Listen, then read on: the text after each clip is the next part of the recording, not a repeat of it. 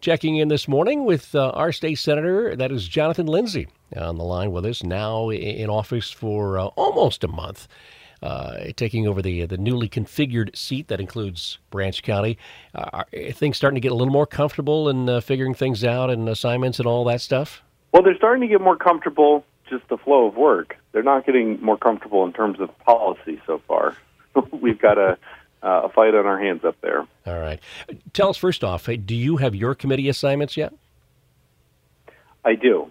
Uh, I'll be serving on the oversight committee, which I'm especially excited about. Um, all of these committee assignments, they're going to be more challenging than they were in the past, uh, given the Democrat majorities and how the committees will be run. Um, but I do look uh, especially forward to that one, and then I'll also be serving on the Housing and Human Services Committee and the Economic and Community Development Committee. All right. When you say oversight committee, what, what's kind of the role of, of that committee? Well, this is one of the challenges in Michigan from what I've seen is we don't, uh, compared to some other legislative bodies, we don't have, uh, for instance, laws out there that really lay out and specify what the committees have to do. Um, committees, what happens in them is largely up to uh, the Senate Majority Leader, uh, who, who's a Democrat now, and so you know some of that you could think of it almost just in the term what traditionally should go through oversight is there should be opportunities to scrutinize if there's a problem in the way government works or, or something like that. Um, but we'll see what actually makes it in front of the committee. But it is an opportunity where, um, you know, in the past, people have gotten the opportunity to really scrutinize uh, problems that a lot of people see in government. So I look forward to that. Okay. Governor's State of the State address. So this will be your first one in elected office to sit in the uh, the House chamber and, and watch her speech on Wednesday. What, maybe first off, what do you think she's going to say? And, or two, what would you like her to say on, on Wednesday night? What would I like her to say? Uh, I'd like her to say that she's wrong about her philosophy of government and that uh, she's going to take a new course. What she will say is that, uh, that there'll be a lot of platitudes toward people about bipartisanship and how she's uh, going to solve problems in Michigan.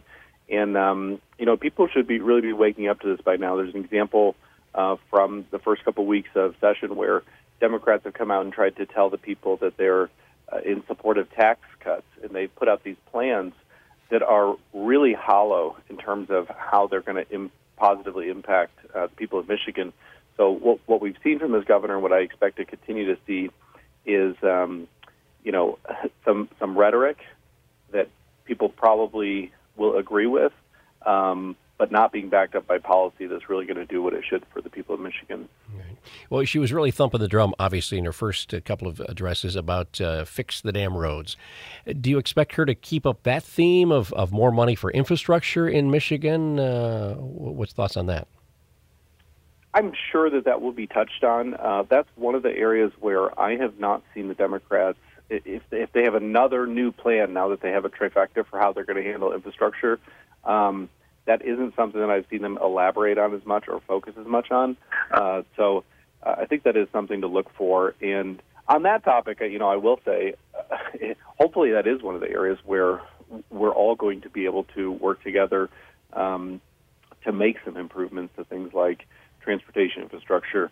Um, so we'll see, and yeah, keep an ear out for that. All right. So anything else then after the governor's speech? Then what what's kind of the agenda for you guys in the uh, what, what's kind of the, the, the marching orders for you guys in the Senate? Yeah. Well, so we're gonna um, continue what what you see in the first couple of weeks. I think is sort of a wave building of legislation starts to get introduced, um, but just by the virtue of the way the process works is that it doesn't move very much and we're going to see, I believe, committee um, meetings start happening, going through and looking at a lot of these pieces of legislation, and then we'll have um, more and more of them that will make it back to actually be voted on to be um, enacted into law, or you know, uh, uh, just continue that process.